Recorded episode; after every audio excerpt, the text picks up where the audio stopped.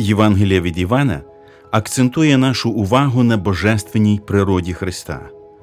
Вчення про божественність Христа є невід'ємною частиною Євангелії, яку ми покликані проголошувати по цілому світі. Хто є Бог і як його можна знайти, як його можна пізнати і як він працює сьогодні.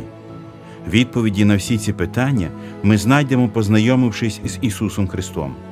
Саме на сторінках Євангелії від Івана Він промовив: Хто мене бачив, той і батька побачив.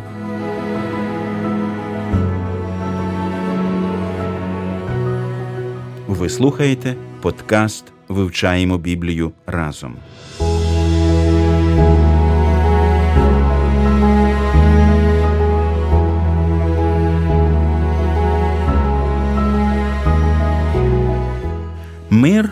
Дому вашому, друзі.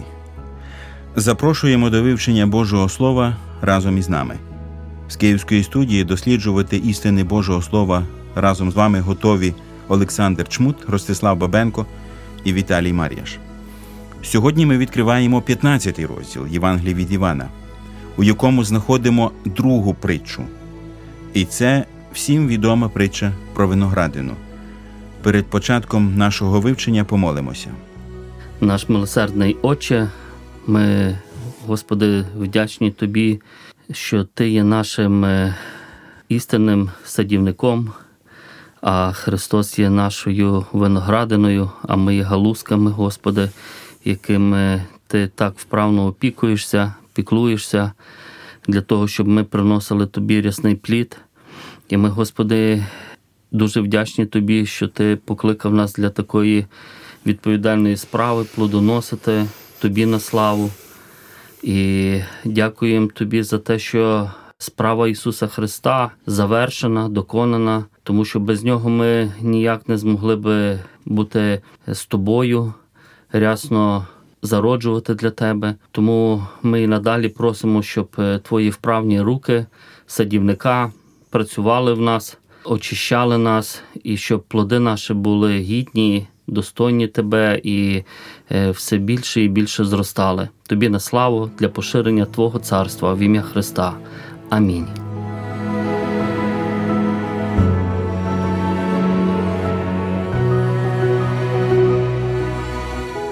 Отже, перед нами 15-й розділ Євангелії від Івана, особливістю якого є знову ж таки притча це про виноградину або алегорія.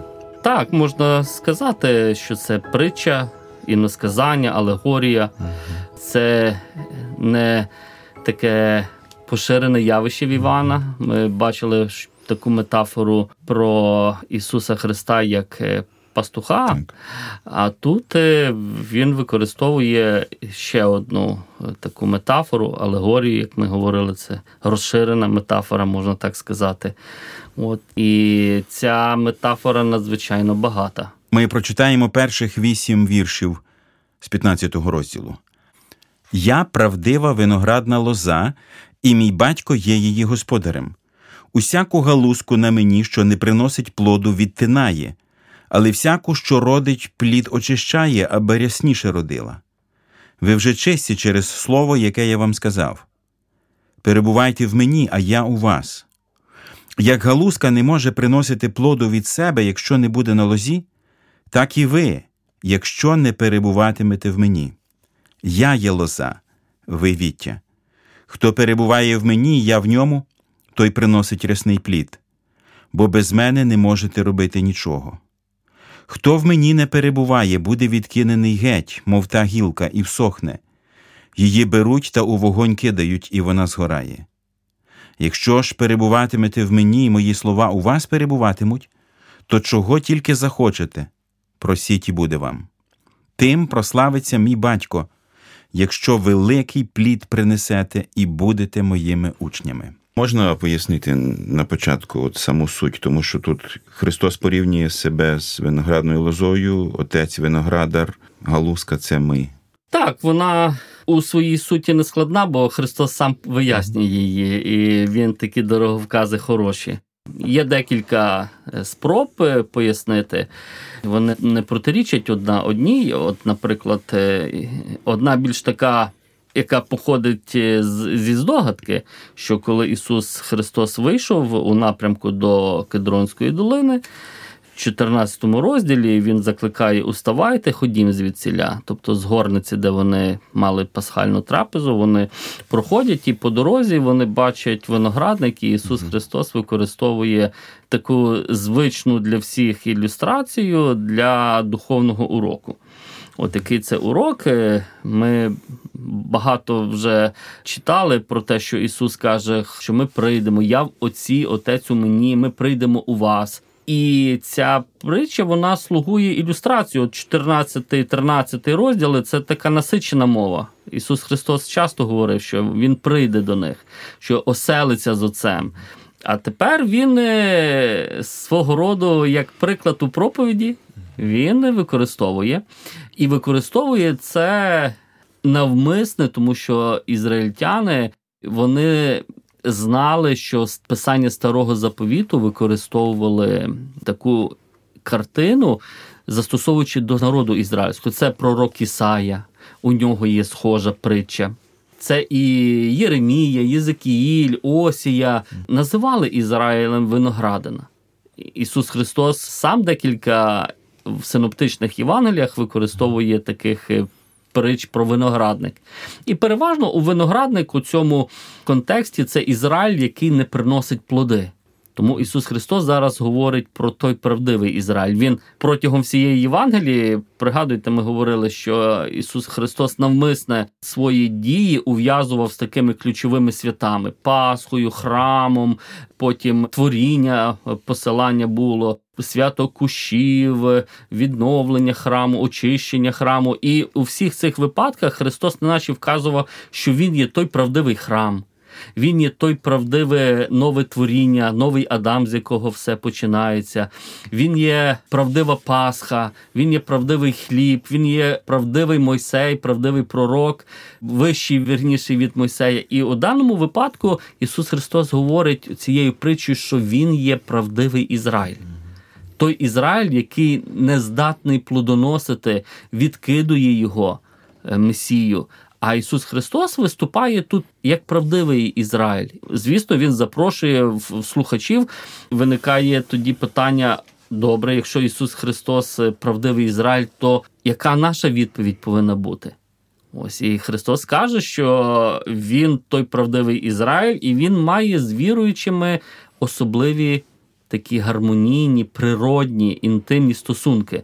Але нам потрібно бути, як сам Христос використовує у ньому. Ми галузки. Оті галузки молоді, які мають приносити плід, вони ще в стадії дозрівання, вони ще в стадії такі, що від них очікують той майбутній плід. Коли я доглядаю за своїм виноградом, то завжди згадую ці слова Христа: перебувайте в мені, а я в вас. Як та вітка не може вродити плоду сама себе, коли не позостанеться на виноградині, так і ви, як в мені перебувати не будете. Виявляється, що плід родить не виноградна лоза, а вітка або галузка. Але умова принесення плоду це перебування галузки на лозі. Всередині виноградного куща відбувається дуже цікавий рух. Галузка бере сік з лози, але плід живиться з галузки. Для плоду все йде в зворотньому напрямку, зверху вниз. Саме тому галузка має бути довгою до двох метрів. Саме тому лоза опускається так низько. Все тут взаємопов'язано. Саме тому, коли ми приносимо плід духа, то це наш плід, але також це і плід Христа в нас. Хоча відповідальність за принесення доброго плоду безпосередньо покладається на нас, як на плодоносні відки. Саме тому, щоб отримати гарний плід, я працюватиму з галузкою, а не з лозою. Галузка має бути достатньо міцною і здоровою щоб відповідно гарним був також і плід. Щоб принести плід любові, лагідності, терпіння, миру, нам потрібно мати міцний зв'язок з Христом. Він сказав: бо без мене нічого чинити не можете ви.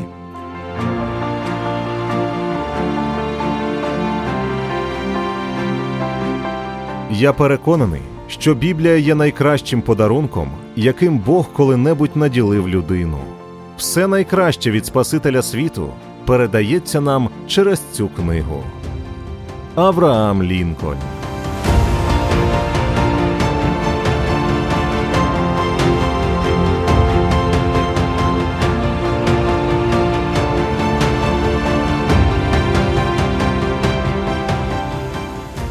як розуміти ось цей другий вірш, що всяку галузку в мені, яка не приносить плоду, він відтинає? Як відбувається цей процес? Що це означає?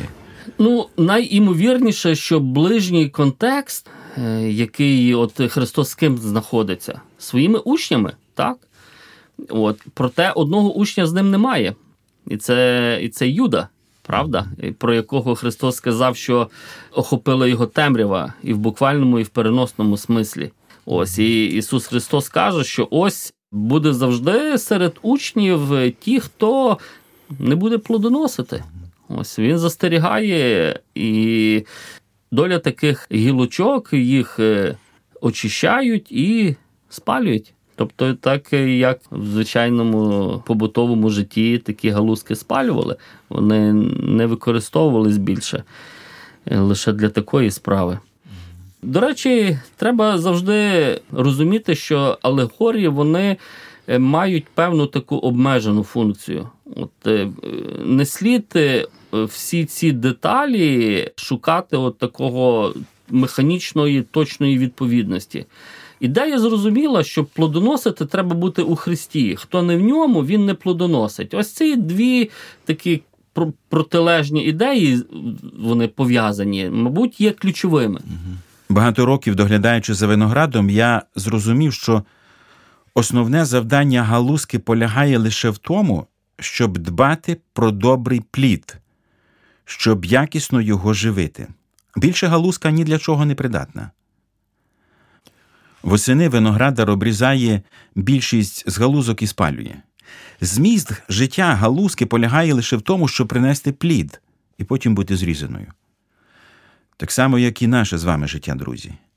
Наше з вами життя на землі має лише одну мету це принесення плоду. Ви замислювались над цим?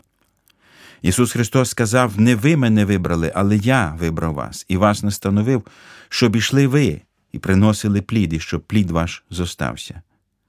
Ми зобов'язані принести плід для вічності, плід, який би зостався. Христос сказав: не складайте скарбів собі на землі, де нищить їх міль та іржа, і де злодії підкопуються і викрадають. Складайте ж собі скарби на небі, де ні міль, ні іржа їх не нищить, і де злодії до них не підкопуються та не крадуть. Бо де скарб твій, там буде й серце твоє. Головна проблема нас, як християн, як галузок, полягає в тому, що ми бажаємо бути просто гарними галузками, але не спішимо віддавати себе цілком і повністю для принесення плоду. Ви розумієте, про що я кажу? Більш зрозуміло це пояснює апостол Павло в посланні до Филип'ян. Усі бо шукають свого, а не Христового Ісусового. Але в такому разі наше життя на землі не має ніякого сенсу, і ми ризикуємо бути відсіченими від лози. Насправді це дуже серйозно. Не забуваймо про це, друзі. Але цікаво, що з другого вірша він, до речі, починає з цієї думки, що хто не плодоносить, е, той буде відрізаний. Але ми бачимо в четвертому і в шостому вірші, що він відкриває секрет, що без мене ви цього не можете робити. Тобто така цікава думка, що е, Бог від нас цього вимагає плоду, але ми не можемо його робити без Христа. Тобто, по факту, ми його не можемо приносити цей плод. Так, от і ключове слово перебувати, залишатись у Христі. Ось тому, якщо ми перебуваємо у Христі, це означає, що ми не наче повинні плодоносити. От, І лише людина, яка не перебуває у ньому, я говорю про обмеженість ось такого е, вжитку алегорії, що ми хочемо всі деталі, щоб вони от е, чітко вписувались в якусь одну е, ключову ідею. Хоча ідея достатньо зрозуміла. Є правдивий Ізраїль, це Христос. Він е, має в собі ті сили, які живлять. І для того, щоб плодоносити, галузкам потрібно знаходитись, перебувати у Христі. А Христос потім е, роз'яснить от по ходу цієї алегорії і далі, він пояснить, що означає плодоносити. Сьомий вірш е, досить такий цікавий. Е, Ми звертаємо увагу на слова, чого б тільки забажали, просіть і станеться вам. Але є умова, якщо будете перебувати в мені, мої слова перебуватимуть вас. Чи завжди, коли Бог не відповідає на наші молитви, виходить, що ми не перебуваємо в ньому тоді? Ось таке глибоке занурення у Христа, воно якраз дозволяє людині і збагнути думки Христа. І тоді і бажання, його очікування, сподівання, і виходить так, чим глибше ми занурені в Христа, чим життєвіший, чим е, такий жвавіший цей союз, тісніший союз е, людини з Христом, тим більше вона буде подібно молитися до Христа. І так е, ми бачимо, що отець завжди слухає сина. І чим більше ми наближаємося до сина, тим більше наші думки, і жадання, і воління будуть е, подібними Христовими. І якщо вони подібні до Христових, то отець згідно того і відповідає. Тобто зворотня дійсно така, чим далі ми від Христа, тим більше в нас е, є можливостей не зрозуміти, про що молитись, і зрозуміти, що жадає Христос.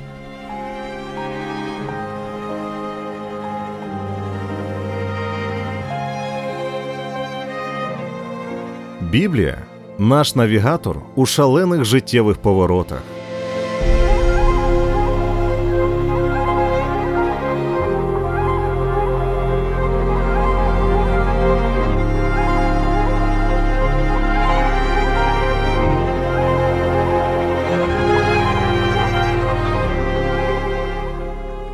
Що означає принесення плоду в нашому житті?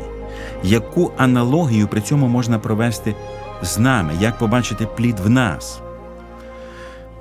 Перша важлива істина нам вже відома. Основне і єдине призначення галузки полягає в тому, щоб принести плід. Ні для чого іншого вона не придатна. Таким чином, принесення плоду це основне завдання також і нашого з вами життя. Це ми також розуміємо. Але якщо це насправді так, то це означає, що плід це щось дуже і дуже важливе, життєво важливе, так би мовити. Тому наступна важлива істина. Принесення плоду це справа не одного дня. Плоду потрібно довго чекати, кілька місяців. Плід формується, він зріє. Є певний час, який виділяється творцем для того, щоб плід достиг. Більше того, виноград починає плодоносити не одразу ж на наступний рік після посадки. Як правило, це відбувається на третій рік. Ви звертали увагу на те, що Христос готував своїх апостолів до принесення плоду три з половиною роки. Ви замислювалися чому? І тепер, з огляду на це, нам зрозуміли обурення господаря виноградника про відсутність плоду. Пригадуєте цю притчу? Один чоловік у своїм винограднику мав посаджене фігове дерево, і прийшов він шукати на ньому плоду, але не знайшов. І сказав винареві: Оце третій рік, відколи приходжу шукати плоду на цім фіговім дереві, але не знаходжу. Зрубай його, на що й землю марнує воно. Насправді це дуже важлива істина. Принесення духовного плоду потрібно чекати. Він стає очевидним не одразу ж після навернення людини до Христа.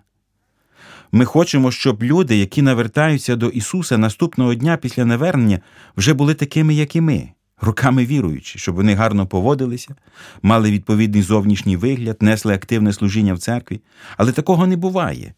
Принесення плоду це справа не одного дня. Просто не забувайте про це. Щоб галузка принесла добрий плід, з нею потрібно працювати довго, наполегливо, терпляче, так як Христос працює з нами. Так і ми, духовні, зрілі віруючі, маємо працювати з молодими галузками. Ну і звісно, що тепер ми мусимо дати відповідь на основне поставлене питання, що ж таке плід в нашому житті.